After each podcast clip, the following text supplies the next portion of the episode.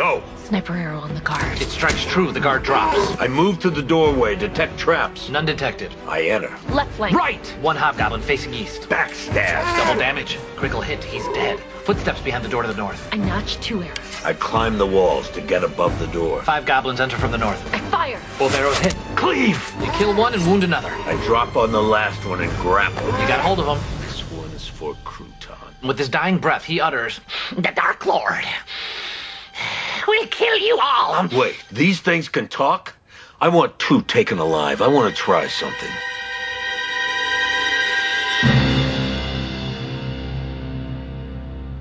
Spinning out of Hero Points, the Fire and Water Podcast Network presents Let's Roll, the show where Fire and Water hosts discuss various role playing games with their guests and fellow tabletop gamers. This is Siskoid, and for this inaugural episode, I decided to get two players from one of my favorite role playing experiences Savage Worlds Evernight. First, you know him from the Lonely Hearts podcast, the recently engaged Marty. Yep, and that's why we stopped the show because I'm not lonely anymore. But you were never lonely on that show. And the epidemiologist I have on retainer, uh, he was on an episode of Gimme That Star Trek on that very subject earlier this year. Welcome to the show, Shalif. Hello, everyone. I am, in fact, an epidemiologist. Or should I be calling you gentlemen Brim, Sunstone, and Arthas? Sure.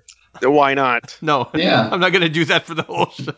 No, no, no, no. You've committed to it. Yeah, let's This, do it. this has to happen. because I called this one of my favorite role playing experiences. Is that a sentiment shared across the group? Yeah, definitely. It was it was one of my favorites because like, you know, after playing years of Dungeons and Dragons, playing this was like so refreshing because I had not played anything else. And I think the dynamic of the group, it was just one of those perfect groups where I felt we had like all the elements all by accident. Yeah, we should mention the other two players. Fern, who's also a Lonely Heart, uh, played Vagrant, who was sort of a, a big dumb ox. Uh, David, who played Charles, was a, like a like a, a real asshole.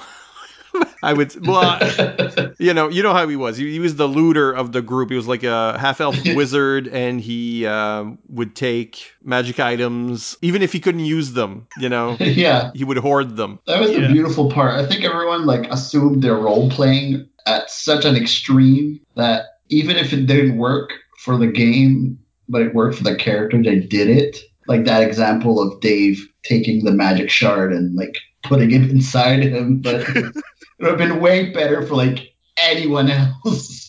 Uh, but it was so in character. It was like, and just to echo part of that, I think my favorite things were, I think it's the first campaign I ever played that was like episodic or like had a season arc. Because the only things I had played before that were uh, D&D and I think Dream Park. So Dream Park was very like one shot after one shot, and D&D was mostly just kind of running through a half-baked module because we were in high school and we didn't know any better. So um, this is like both of your first experiences with me as a game master in like an extended story. Yeah. I think so, unless we did Doctor Who before. no, I think that was after. I because think that was after, yeah. I think this was my first experience of role playing with you as a dungeon master. Well, we're talking about 2010 to be clear. So this is like 10 years ago, and hopefully our memories will be fairly sharp. no, it was such a good campaign. Like I, I don't know if you pushed for that, Mike, but like all our characters, we fit like the trifecta of like the Triforce, where like Fern was playing like a fully physical character. He was not smart, had no spirit. He was just like a dumbass that was very strong, and you know, and I was just playing this character was like full spirit, had nothing else. Just the willpower of a god.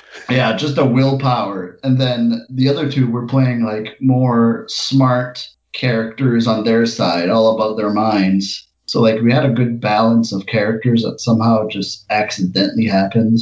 Yeah, I was the uh, pretentious ranged douchebag. But to your point, Brim, it's like everyone committed to it so much. And I think it's also the first time that everyone was dedicated to the role play that I played a game because whatever was entertaining and whatever followed the character is essentially the decisions that we made. and I think none of us really cared. I- I think I'm the one who cared the most about leaving out of there alive.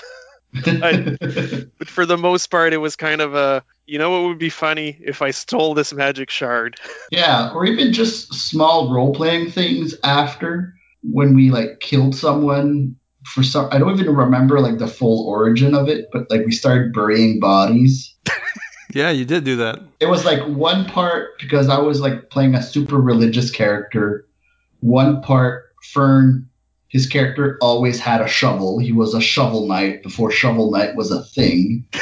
And you was like, oh, it's respectful to like bury bodies or something. And like we just did that. and eventually came into the plot, but Yeah, I, I think for me, I, those are the elements of a like it was a good campaign because of the dynamics between the characters. So I think the role play element was so on point. Let's just get into it because now people don't know really what we were playing. So full warning, there's an important twist in this game in Evernight, and we're about to discuss it. So if you're a player in a group with plans to run the Evernight campaign, you may want to tune out. If the twist has already happened, which is really early in the game, really, And obvious. what is Savage Worlds Evernight? Well, first you have to understand Savage Worlds is a quote unquote universal system, which means it can be adapted to many settings and, and has. But it has a definite, I'd say, pulp or cinematic flavor where heroes, and that can include hero villains, like powerful villains, have an advantage over Storm, let's call them stormtroopers, you know, those faceless generic henchmen. The settings made for it tend to be very imaginative, though there's no reason you couldn't use it for just, you know, just any straight genre, uh, straight or as wild as you would want to make it. Evernight is a fantasy setting that at first seems pretty normal with all the fantasy races you expect swords, armor, magic, but suddenly there's what is basically an alien invasion. And the skies are covered with smoke uh, so that the nocturnal invaders can thrive. And uh, well, I remember you guys wanting to play some classic sword and sorcery. You know, it's like this is something that I, I really stopped playing for a long while because I overdosed on it in high school, which was like 20 years prior, but uh, or 20, 25 years prior.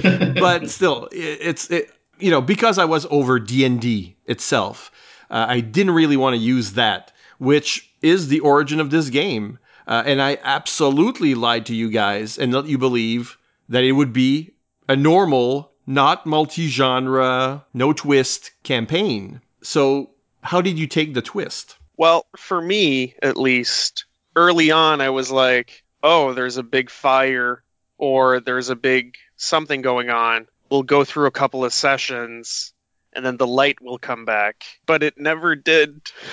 And I don't know why, but it just kept a whole tenseness throughout the entire like it was it was a literal dark cloud following us everywhere. And i almost felt as like as a character that's like there's no rest. There's no no breather. There's no okay i finally made it to the next checkpoint town so i can kind of relax here. It just it made the whole thing tense and it kind of gave it a sense of urgency that i think i took really to heart and it was really interesting. But at the same time you lied to us course. Was supposed to be a classic sword and sorcery game And still was. Really, it still was. it still was yes Yeah, no, that, it definitely still was because at the end of the day, you can add an alien invasion, but we're still using our swords and sorcery against aliens. It's not that different than like an orc, you know? Yeah, they were played as fantasy monsters anyway. And as, as the campaign developed, you found out they're part of this world's past, and it was still a fantasy world. It's just those villains had escaped to another planet, and now they were coming back. The story is an alien invasion, but the the trappings are certainly fantasy. I think I sort of backdoored a, a few concepts in there because what, in, one interesting thing that I allowed and that would not be allowed normally in the game was Marty, you wanted to play a dwarf, uh, like a fantasy dwarf. And that's fine. But also, you wanted to play a sun priest, which was one of the sort of professions that the the source book offered.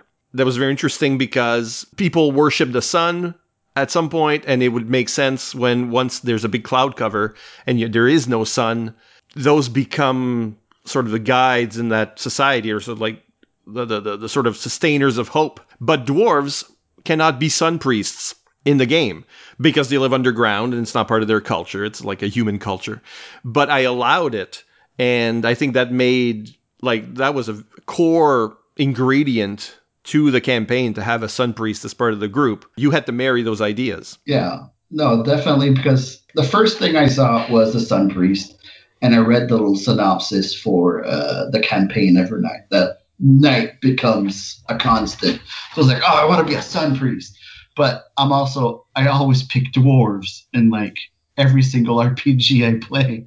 if I can pick a dwarf, I pick a dwarf. Is there a reason for that? Oh, the, the reason is just I found dwarfs are cool. Like it's just growing up, you know, watching Lord of the Rings. The dwarves are always the coolest race to me, and like even RPGs, online video games, I picked a dwarf. The music I listen to is almost like dwarf metal.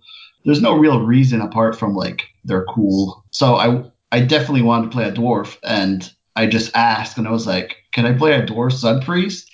Kind of absent-mindedly, and you're like, "Uh, yeah, we can make that work. You're not supposed to, but yeah." But then we create a backstory around it. You know, it's it's like how would that No, happen? yeah. And that just becomes the character. the backstory wasn't, "Oh, he's just a sun priest." That that's it. No, I really created a whole mythology around it. Where he crawled out of the mountain, or Yeah, well, it's something like that, wasn't it? What was it, like climbed out of the hole one day and the sun hit his face? or yeah, something? it's like a revelation. yeah, it was all a story because I, I kept repeating that story to like all the NPCs we met, but, but just kept adding things to that story. And I think by the end, he was climbing out of the hole because he was being chased by like a thousand vampires and something like that. Okay. We're talking about character generation, uh, and I want to give Shalif a go or Arthas. Like, I don't really want to dwell on the mechanics of a game on these shows. It's mostly about memories and you know what to remember about campaigns. What can we give us as far as advice goes, or like for the feeling of a game?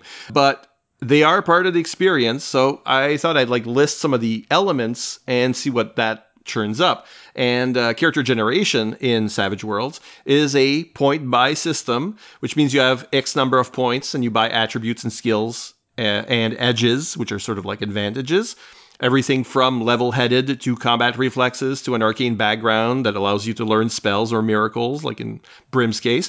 And this can be offset by buying hindrances, like I don't know, phobias and codes of conduct. So if we talk about those character choices, we've heard from Marty. Sharif, you you had like a musketeer in the sense that you, you had a gun and um, also an arrogant jerk. So my question to you is, is this an improv reflex? Because we're all improv players. I, I almost exclusively play with improv players.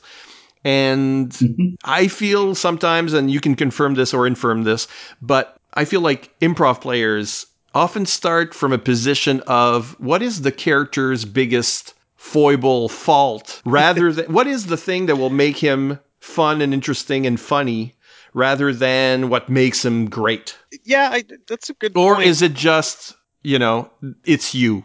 It's 20 year old you. okay, well, anyone who knows me knows that it's at least in some part 20 year old me.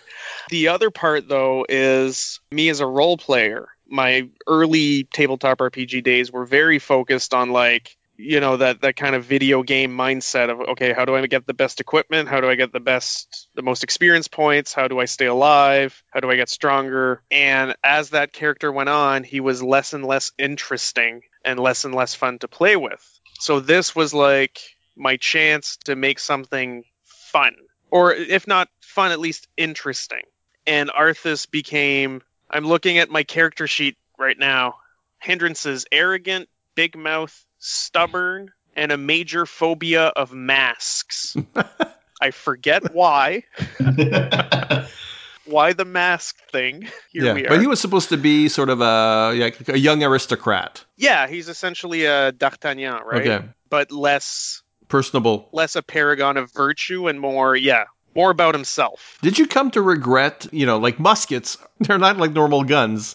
You know, they're ranged weapons, but you you gotta stuff a ball in there and some gunpowder every time. And I remember that first battle, one of those first battles where you know there was like orcs in, in a mountain pass or something. And I remember your character having trouble like you know getting a shot only every two rounds or something was that did you did you feel any regret as to your choices at that point. Everybody else sort of piled on on the on the one guy that is not doing as much in the battle and he also is very arrogant. So this guy thinks he's the cat's meow but in fights he was nearly useless compared to some of the others. But didn't he also do a lot of killing blows, which only fed his ego because he got that last shot in? yeah everybody else drained Yeah, no. it was yeah. like everyone's piling on. All of a sudden, I get off my shot, which was, I think, the most damage at the table, other than maybe spells. And all of a sudden, I'm just going like, well, of course, you had you had to wait until I was ready.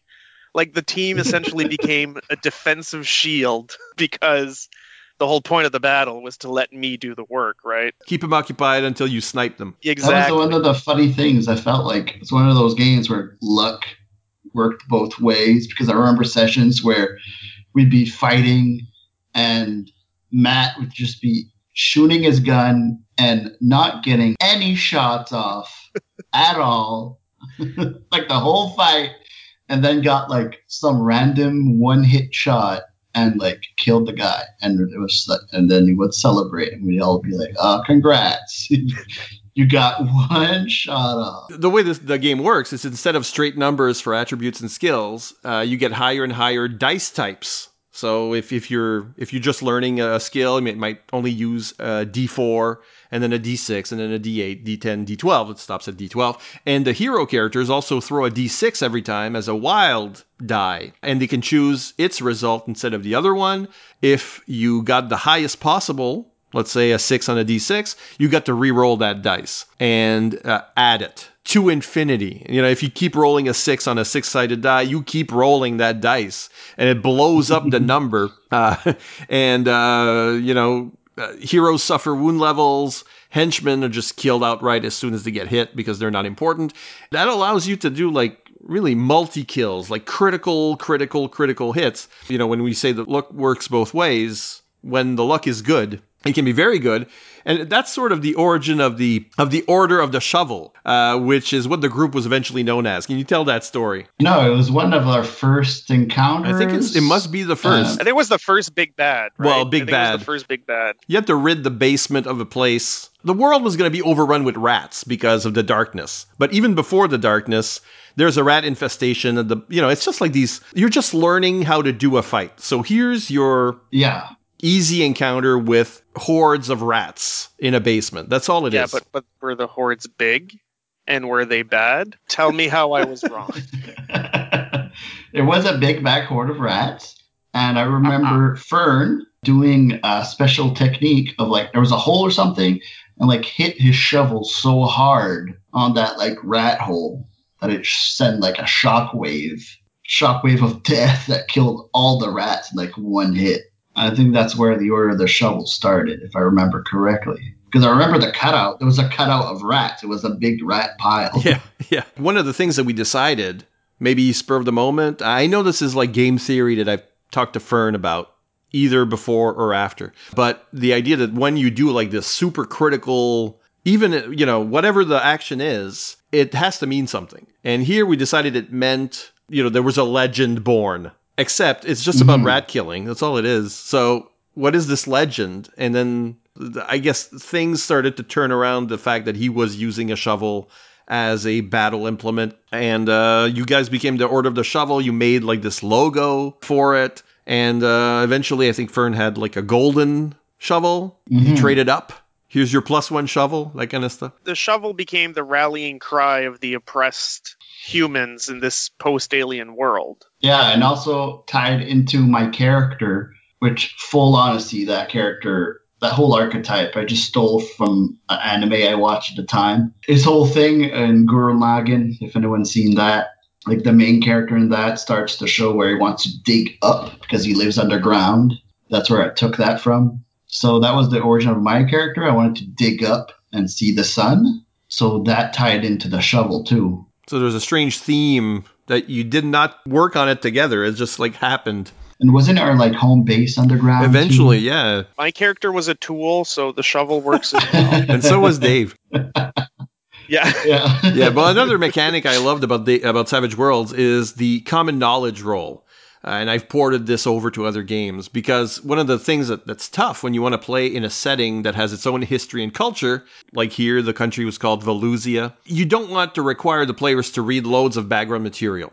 You know? So instead, uh, when something comes up that a particular character might logically know what, you know, because they live in that world, you don't need Mhm. like a skill to, to like Marty doesn't need a skill to know about anime. He just lives in that world. But imagine you were playing somebody who was skilled and like you know, knew everything about anime, but himself did not. Well, he would roll a common knowledge roll in this game, just like a smarts roll with an easy bonus.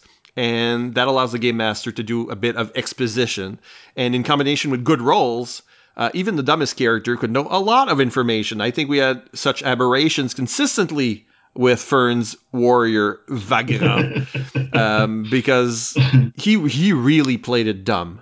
He really, re- you know, Fern is always going to go full caricature if he can. Yeah. Like the Yeah, boss. no, no, he was really stupid, but he was the local boy, so he common knowledge seemed normal for him, and uh, he, he rolled some doozies, and somehow he was like an encyclopedia at times. which was great because for me and my character being you know in the king's court or whatever it was who prided himself on being the best at everything. I was consistently getting one upped by a peasant. It's true. it like i'll use a fake example because i can't remember one right now but like oh these structures seem almost alien. And then, and then i go my character would go oh well surely it has something to do with xyz and then vagrant would go Duh, boss, I think it has to do with the, the 1758 architectural change or whatever it is. I mean, those are rules that also help you because as a character from the aristocracy, once we got to Kingsport and King's Landing, I don't know if the game stole that from George R. R. Martin or vice versa, but but the once you got to that big city, I mean, there there are many King's Landing. We live near one, Mike. that's true. There is a King's Landing here. closer to where Shalif is right now. But the, the, I mean, that idea was that you know, if we got to the city, suddenly you're the guy that knows everything, that has contacts with everyone, that knows the courtly No. things to do, the etiquette, because it is your common knowledge.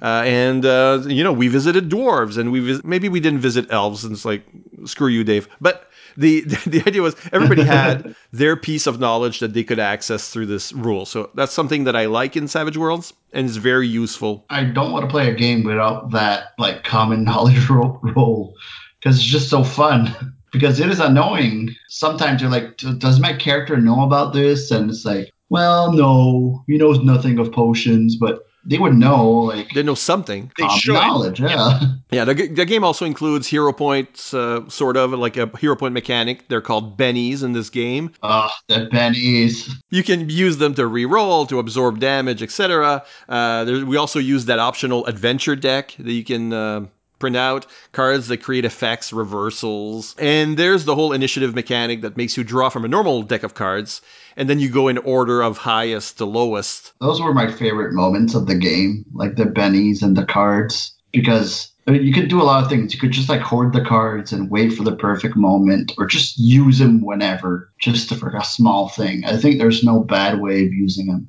The bennies, I love the bennies because it brought so much comedy at moments. Like we were talking about earlier, I remember this one part where Matt was just trying to get this one shot off to like be the hero of the moment, and he had a bunch of bennies. So he's like, "Oh, I'll use one, re-roll," and he failed. Oh, I'll just use another benny, and he failed, and he failed again and again until he had no bennies whatsoever. He failed the shot, and like I think it, it almost killed all of us. and it was just like a perfect comedy moment where you want to be the hero, but fate was like, no, this is gonna be like the dice had spoken.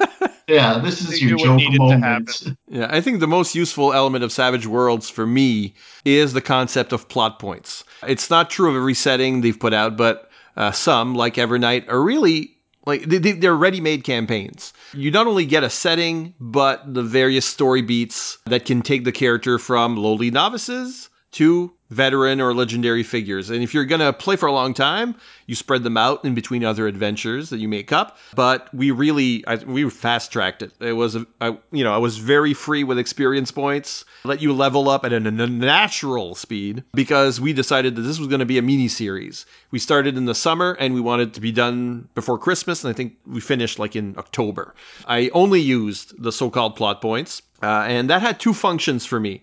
One was moving the big picture forward with each session, and the second was introducing elements of the mechanics and the world in natural increments. You just started out, okay, let's learn about combat, but then every game, especially early on, you learn like a different concept of the game that was, okay, this is how you use that thing. Or you meet somebody that's much more powerful and you say, okay, that, that's my future. And that's what I gotta work towards in terms of my choices when I level up. Let's talk about that big picture you know the the overall campaign. You started as lowly level 1 characters let's call them. That's not really the terms uh, in uh, savage worlds they're called novices. And then you got through seasoned and then you got to veteran. You never got to legendary. The more you went the more important you were to that world. Hmm That was the the coolest thing about Evernight, I think, because other RPGs I played, like Dungeon Dragons, even long form campaigns, sure, you killed the big bad of that story campaign or whatever. But then it feels like that it doesn't really matter because even at a tavern, they're just like, oh yeah, there's a dragon and lives there. If you want to kill it, ah. you know, But- that's but how that- it feels sometimes. that whole concept of seasons or series is something that I've tried to put in into my own DMing afterwards. Because to your point, Brem, you know, it's like, oh, you've killed the bad guy for this season arc. Now we'll just introduce another bigger, badder guy. You can only do that ad nauseum until it, you know, it feels like nothing. Whereas this, like Mike was saying, you know, novice to veteran, and we didn't reach legendary, but at the end of the series, certainly felt legendary. We had like inserted ourselves into the mythos of this entire world. Like we became the stuff of legends. At least Yeah. that's how I'm deciding to. No, but I mean, it's true that that's what it. happened because one of the mechanics of the game was to accumulate resistance points. And uh, I had a note somewhere that said, I don't know which one of you, it, it may have been Dave or Fern, who said, I don't know what resistance points are, but I want them. that Oh, that like was a I think Dave that Yeah. was Dave. Yeah. he really wanted them. Well, he was very covetous of things. His character was very greedy. Yeah. But Yes. the, but you know, resistance points is like something that well, you got an idea of why you were getting them. You know, you were giving hope to the people, and that builds uh, resistance points. And I assured you, I, I imagine that they would become useful later, and they only become useful at the very end. At the very end of the game, Yeah. you're fighting these monstrosities. You're discovering what you know, at first you don't even know what's going on. No, you know, it's, it's not like there's a news service in a fantasy world. You, you just like what the, what the hell just happened? It's the apocalypse basically, and uh, so you find out what happened. You join like a resistance cell that previously existed. That's the part where you're living in the sewers. You know, you're getting these resistance points every time you meet people and like get them on your side. So, for example, there were moments because there was like a bit of quest giving in that middle part where it's like uh, the resistance cell leader would say, "Well, okay, guys, uh, we need um, you know we need one of these groups to Potable water. yeah, like go get some some fruit or uh, save the daughter of this dwarven king or you know there was all sorts of things. And then on the adventure you would learn more about what was happening. But also you would get promissory notes basically. You like the orcs would say thanks for helping us. Uh, you know usually we're enemies but not now. So if you ever need help we'll be there. Same with the dwarves same with different groups. So that at the end when you it becomes like a big epic battle first of all who did you get on your side? And they're going to join that battle. It's going to be five armies. And then also the more resistance points you had uh, the more bonuses and army units that you got to command when when the game started kind of turned into a war game at the end. Definitely one of the coolest character advancements I had lived through because you could really tell. Like I remember uh, Fern's character at first, just you know, we were just kind of a ragtag team. By the end, like Fern was like a folk hero and like kids loved him and stuff like that. I remember I put a quirk on me, which was like um, a hindrance of like I always talked religion, which at first was just like kind of this funny thing, which I annoyed characters. But at the end, I was giving like sermon wide speeches to the whole town. Which really rallied the whole town. Yeah, that's the thing. I, this one thing that was just like to be like we jokingly said, "Oh yeah, I'll be so obsessed about religion that characters will find me annoying." So it's a hindrance. But all of a sudden, that hindrance became like one of the main driving points of rallying the, the forces. Brim, if I recall correctly, in terms of legends and myths of the world, you essentially like your character ended up becoming like you know a martyr of the sun god or, or whatever it was Yeah, let's talk Yeah. about that because for the good because of the things. Because one people. of the things that you can do when you say we're going to play a mini series, and this is useful. Like I know a lot of people role play, and you know they want that unlimited campaign. They meet every week, or whatever. That's what I did when I was a teenager. You know, you meet every week, you play every week. That game, that story will never end. You know, and that's how you're playing it. Mm. But the mini series is useful for you know like adults with lives and we're we're gonna like move away or have problems getting Yeah. together. So if you know it's a mini series and it's more compact, it's easier to invest in. But the other thing that it does, you know there's an end point. Marty, at the end of the, you know, when we were reaching the finale, I asked each player individually and privately where they saw this going for them, where they wanted the character to end up, and then I would create those opportunities and you could take them or fail at them or whatever, but the opportunities were there. What could happen? In your case, you actually decided already that you were ready for your character to sacrifice himself somehow. So you you are the only of the four characters who decided to sacrifice Brim Sunstone at the end. So this is not something you would do if you were in like in a continuous campaign and you wanted that character to keep growing, but knowing that it it's final, you can create that moment. Why did you choose that and uh, you know what goes into that decision? Well, I chose that because, like I said earlier, I based this character off Oh. this anime I just watched. and that character in that show also dies. Spoilers for Gurren Lagann fans, I guess, or you're to watch it. But since I based my character, like, loosely, like, you wouldn't, like, if you watch the show, you you wouldn't be like, oh, that's Brim. Like, but I was like thinking of that. I was like, oh, that's the origin of the character. Maybe I should have the same type of ending to it.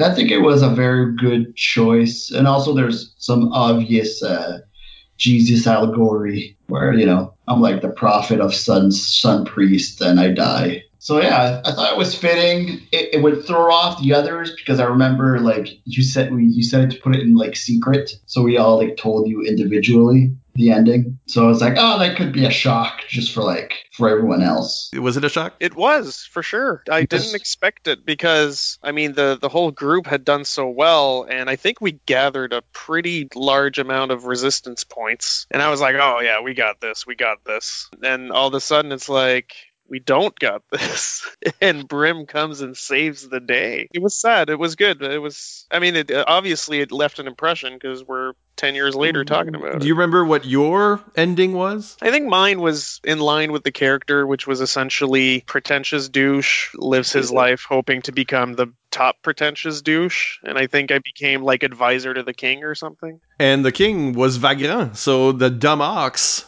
became king. Yeah. Right. So that was like a humorous twist. The unlikely, Yeah. the unlikely king. The shovel uh, became like the symbol of the kingdom eventually. And I have no idea what happened to Dave. Honestly, I have no. We should have asked him.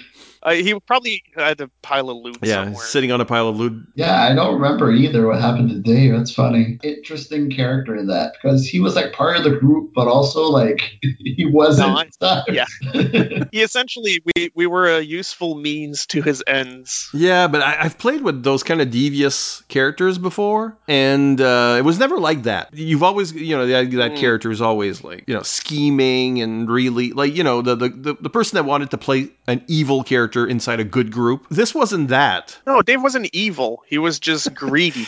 Yeah, greedy and selfish. like it's weird because no, you're right. Usually that kind of role play goes terribly wrong. But with the people we had around the table and no one getting actually angry that, you know, he stole your magic musket or You know what it is about that dynamic? And you're lucky if you can get that because each of the characters had a trait that would be normally around a normal role playing table, would be super annoying to the others. So somebody would get frustrated that Fern was playing so dumb. Like that you are illogically Right. dumb. You know, Yeah. you're making dumb mistakes on purpose and we hate it. Arthas, Shalif, you are such a jerk, such an arrogant ass.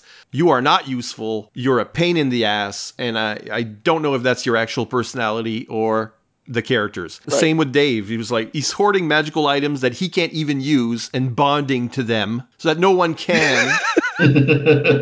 so that, w- yeah, he was a wizard and he bonded with like a strength gem, so he was like weirdly buff. so it's like, well, no, you should have given that to somebody else. Come out, too bad. And, and so normally, I can hear him go, if you wanted the crystal, you should have taken it. Yeah. So I mean, normally around a table, and even like Brim pontificating, yeah. Yeah, I kept retelling the same story of how I found my religion over and over to every NPC. And I thought one of you was like gonna slap me. But no, you guys all sat there and listened. Everybody got everybody else's joke. So that all of these were like extreme personalities. They were joke personalities. and everybody got the joke, and everybody just laughed at it. And said, okay, well, Dave just stole our magic item. I think that would be like the most egregious uh, behavior around a, a role playing table. You just took my magic item, but it's part of your shtick. It's part of your joke. So I'm laughing and, And pointing yeah. and making comments and making it my joke. Like my character thinks you're an ass, not me, I think you're an ass, you, the player. That fact, like everybody's on the same team as far as even what we're trying to do tonally. I think that's the magic of that group. yeah. Or even Fern's character would have been too dumb to like know that he needed that gem more than him. And my character was too like proud to even think that he needed it. It just all worked. Uh, we're talking about the the war game element at the end. I don't know if that worked because I prefer theater of the mind to miniatures, but some edges, especially the ones we picked, really work best with a real battle map in front of you. And uh, anyway, Savage Worlds often has figure flats they call them uh, which are basically miniatures that you can print out and fold into like triangles to represent heroes and monsters. So we did that. And i mean i mean i'm going to put a lot of these images on the fire and water website. Visually it made for if there was like a scale difference if your characters are small compared to like uh, uh, an alien monster, that would show up visually. You know, it's not just in the mind, but also that battle at the end. We can use the table. I use the living room. You could see that it was like a. This is what you're up against. These are all the miniatures in the game. Suddenly, you know, you're you're facing everything and everyone. Like every time I do that, I've done like these big battles in the past because I have an interest in war games, but I'm not very good at them. So, and I mean, I want to fudge it a lot because I think war games can take a long, long time and I don't want to be playing Axis and Allies, hmm. basically. I don't know if it works in practice. You tell me. I mean, do you remember that final battle? Yeah, almost too much, I think. Or maybe I made up the details in my mind. But I remember like the the whole town, the siege, running through the streets, stuff falling from the sky. But I also remember it was like it was a mass battle and you felt that it was massive, but we experienced it through like vignettes. Right. And I think I, one of the things that I don't know if the game tells you to do this, I'm not sure, but certainly that's what my notes show is that I sent each of you guys on a different mission so that you know you each had your little bit Yeah. that that really Yeah. was about your character and if they were generals in this what was their unit doing? And that allowed for brim to be on that suicide mission basically. You know that allowed for these different events to take place. And then there's the siege you know? It's like you're doing these things and then you run to the siege basically with your units and fight it out. And i think yes there there were vignettes because i wanted to have we're playing a war game at this point but i want those character moments I wanted that role playing moment inside the war game. So that was important. And I know, you know, by the end, the epilogue is all like, let's play music and there's montage. And you, and this is where we, we learn about the, the funeral of the sun priest and, you know, the, the crowning of Vagrant and all of these things are happening in sort of a montage. That was Savage Worlds Evernight. Any last thoughts on on this game before we go? It's one of those games. I'm not sure it was good as I remember it, or it was just nostalgia at this point, 10 years. But even at that time, I remember thinking, oh, this is such a great session. And I think what did it for me was those bennies and the mechanic of like doing a heroic moment was always fun because half the time it didn't feel like we used our weapons. It was just like we figured out something. We used a casket to explode something or whatever. So that was a lot of fun, just figuring out the puzzle on the fly. Yeah, it was essentially it was an exercise in storytelling. I think the whole episodic nature, the whole series or season arc, you know, using vignettes for the wargaming part. I think that's the biggest from like a broad tabletop RPG sense, that's the biggest thing I got out of this is, you know, making the characters feel like characters on a show, not just characters placed in a world. Mhm. And that made a huge difference in terms of the enjoyment at the table. And of course, some of the mechanics like the bennies or like the deck of cards with the jokers give you an opportunity for those moments to pop up where it's like, and then the hero slipped, use a benny. But wait, yeah. actually he But- jumped or something. Well, that was the the big thing because let's be honest, with RPGs, we know we're gonna beat the monster, but for this, it was really like we know we're gonna beat it, but how are we gonna beat it? I think there was a lot of enthusiasm around the table at the time. I don't think it's just nostalgia because my notes show that on two occasions we played twice in the same week. So Yeah. this was uh we, we were running through it. So I want to thank my guests Brim Sunstone and Arthas the Arrogant. Or as you might know them, Marty and Shalif. I'll let you go back to your respective realms, gentlemen. I'll be back after the promo break with a feature we call Game Master Advice. Thanks again, boys. Thanks, Corey. Game Master. Do you think of yourself primarily as a singer or as a poet? No, I think of myself more as a song and dance man, you know.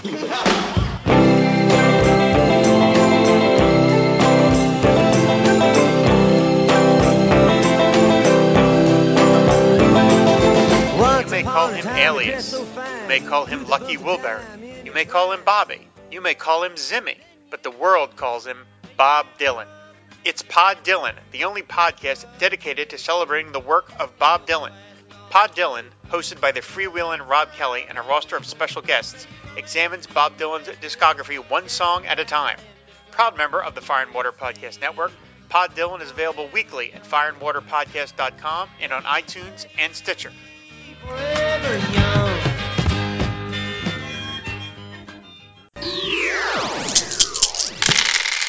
If I were Dungeon Master, I'd have it made. What an interesting proposition. Very well, I shall give you all my power to use as you will. This is the section where we might do uh, listener feedback, but this is really the inaugural episode. So, one of the things I'll personally do a column called Game Master Advice. I really want to talk about party traditions. Today, when you put Battle Shovel in a research engine, you get loads of material about video game Kickstarter sensation Shovel Knight. Marty mentioned it.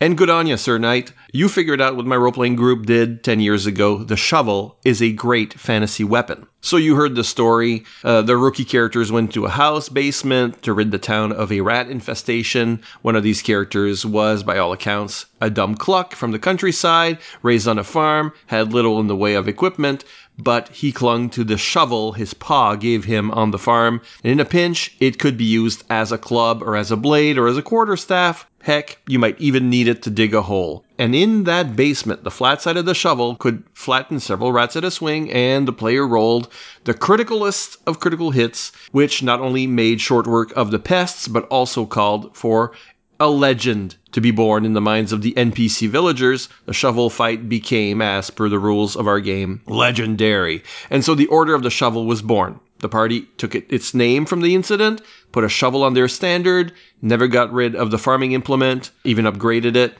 and you know you've got something special when you're tempted to include magical shovels in your game as loot. There's a lesson for both players and GMs in that example. Yes, the story is a little silly, but when we think back to the various games we've played, it's what makes the Savage Worlds miniseries stand out. More than the cool twist, more than the Peter Jackson directed final battle, the shovel incident and the tradition it spawned are what made it special and memorable. The lesson, then, is that role playing groups could do a lot worse than create their own traditions. Of course, these should feel organic. You can't always force a tradition into being, but there are three basic ways to make sure it happens, whether you're a player or a GM. First, you can do it in character generation. When you're setting your campaign up, you might have an idea that would distinguish your group from any other playing the same game. Hey, what if we gave all our characters a proficiency in the same sport and acted like a sports team in and out of combat? What if no character was who they said they were and kept the truth from all but the GM? How would the game then evolve? What if our heroes left a calling card each time they solved a crime? Do the bards write a song about every adventure? Built into the premise of the game, such quirks make the specific group or campaign memorable, though without the, the thrill of discovering it. Let's say you do it organically. Something happens in the early chapters of your game, you jump on it, it becomes a thing. Some would say inside jokes have no place in the game universe, even if they're pretty common around the table. I say different. Whether personal to one character or common to anyone in the group, the odd quirk or recurring motif is something you can lean into. An example uh, from my teenage years. I improvised a gnome merchant once and exaggerated the description of his mighty nose. The players started avoiding it physically whenever I turned my head as if it were enormous. That was such a fun gag. A lot of merchants and contacts from then on were cast as gnomes, just so they could have fun with the, the joke again. Your motif can also have a plot function. In my Doctor Who game, the players were given a chance to pick a bad wolf arc for the season and tweaking on a background detail about Norse mythology. Essentially, they made me include a Norse reference in every adventure until it culminated in an epic finale. Uh, it inspired me to use Fenric, in fact. Players and GMs alike can notice what could be a fun or interesting tradition and try to bring it back. And you can do it mechanically. Many games have a critical hit or miss mechanic. Some have dice rolls that blow up. Others still some kind of renown or fame stat. Any of these can be used to decide what becomes important, a potential tradition in a game. When the players manage an astounding feat, an exciting thing, even around the table, imagine getting bonus dice when you roll doubles and you keep rolling doubles several times until you just went cosmic with your success. It should be noted and celebrated in some way. It's the thing the heroes are known for, whether that's a success or a failure. It means something to the population at large. It becomes a reputation that precedes or maybe haunts them, and it will affect the game from then on. The players can use it as branding, like the Order of the Shovel, or get hassled by NPCs all the time. It could start a tradition of similar tactics in the future, or imbue the involved object with magical power. It's up to you, but again, you need to identify the potential tradition and then go with it. My original example had a mix of all three techniques. The player thought it would be funny in character generation to give his character a battle shovel because he came from that farming background. Then, early on, he rolled an insane critical hit on an action that really didn't need, you know, that kind of success uh, low level opponents. And that created a legend, as mundane as it was on paper. Then organically, the players leaned into it, decided it was their brand, drew a special crest, introduced themselves with it. It became a symbol, not just of the party in game, but of the whole mini campaign. Every memorable game I've played had its traditions. Every forgettable one didn't. I strive to find those opportunities, and, and I hope this episode has helped you find yours. I'll leave you on this note. We do have a Patreon here at fireandwaterpodcast.com. So if you like this content, you would like more like it, feel free to go to patreon.com slash FW podcasts and leave a one time or a monthly donation. Every little bit helps keep this network in business and service since the hosting fees are, of course, astronomical at this point.